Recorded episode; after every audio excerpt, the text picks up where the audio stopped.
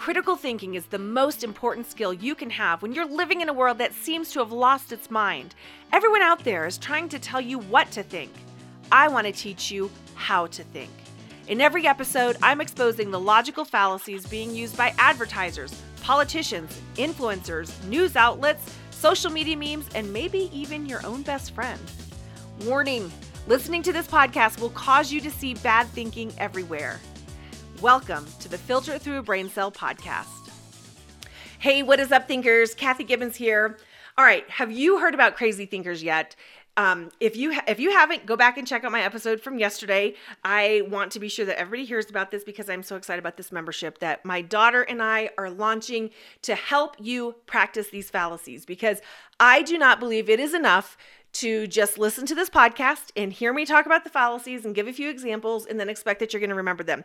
I don't know if you're if you're anything like me, it's kind of overwhelming how many there are. And it can kind of tend to be like, well, good grief, here's another one to to learn and here's another one.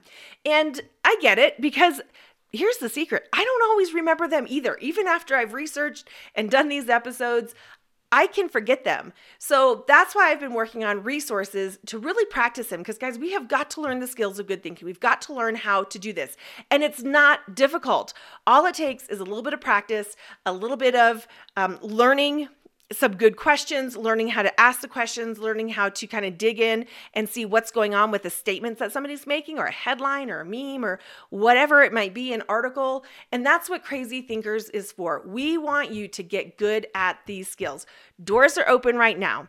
And here's the cool thing when you become a founding member, which you can become a founding member right now, you're going to get the lowest price ever. You are going to get the, um, the ebook Logical Fallacies that I made to go along with this podcast. You're going to get it for free and a special sticker pack designed just for you. So if you if you are interested, check the show notes. I'm going to put a link. It's a weird link, so it's not an easy one to say. So just check the show notes or go to my website, filterthroughbraincell.com.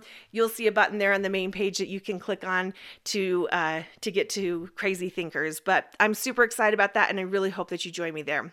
Okay, so now for today's fallacy. This is called the demonic justification fallacy. And don't worry, it doesn't have anything to do with actual demons, okay? The demonic justification fallacy happens when a particular person or a group of people or a group of objects, as you'll see in a minute, are vilified or made to look really bad so that any punitive action taken against them is seen to be justified.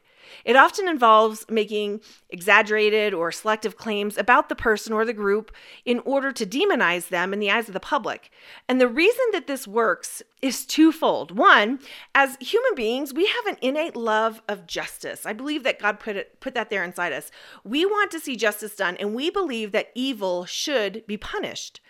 And number 2, people want to be on the right side of, a, of a good versus evil situation. They want to be on the right side. So by portraying a particular group or person as being evil, being against them and whatever that means to be against them automatically makes people feel like they are on the right or they are on the moral side of that issue. So we've seen this happen with certain breeds of dogs, like pit bulls, for example, where it was made to seem like all pit bulls were ag- aggressive and mean and would attack and injure if you got too close to them. Demonic um, justification has also been used by militaries in war. Um, countries have to justify why they're going to war against other countries. So they'll demonize the enemy so that they can get support for their war effort. Interestingly, it's also happened to different foods, and it, it, kind of seems to go in cycles.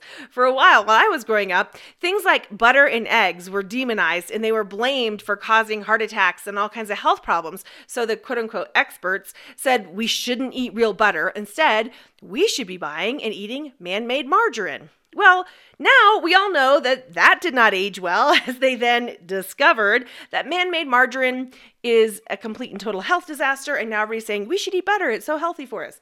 So it just has kind of come and gone in this funny cycle. Um, another example demonic justification was front and center in 2020 after the death of George Floyd. And basically, every police officer was demonized, and that demonization was used as justification for calls to defund police. And there were actually cities across the United States that did exa- exactly that. Do you guys remember? I'm sure you probably do. And honestly, you guys, there are a ton of examples throughout history that we could name as examples of this propaganda technique, and you can probably think of a couple yourself. So, the problem behind demonic justification is that oftentimes the reasons for making a person or a group look terrible are exaggerated or they're based on a half truth. They're just flat out untrue or they're shown in a very unbalanced, unfair light. So it's not a good basis for justifying the actions that are being suggested. We have to be aware when this demonic justification is happening so that we can know, okay, I got to look deeper.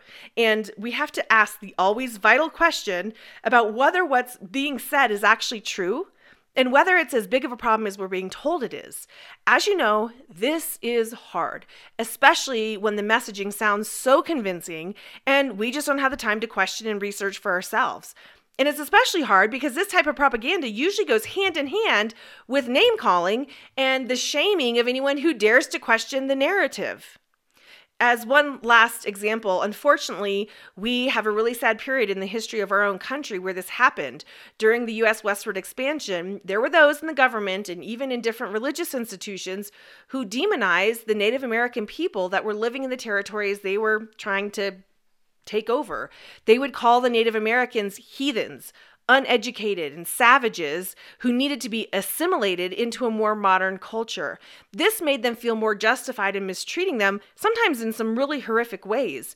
And what's sad is the ripple effects of this demonization still affects Native American communities to this day uh, in different ways. So, the question to ask yourself when you are hearing a person or a group being demonized is very simple Are those claims really true? Are those claims really true?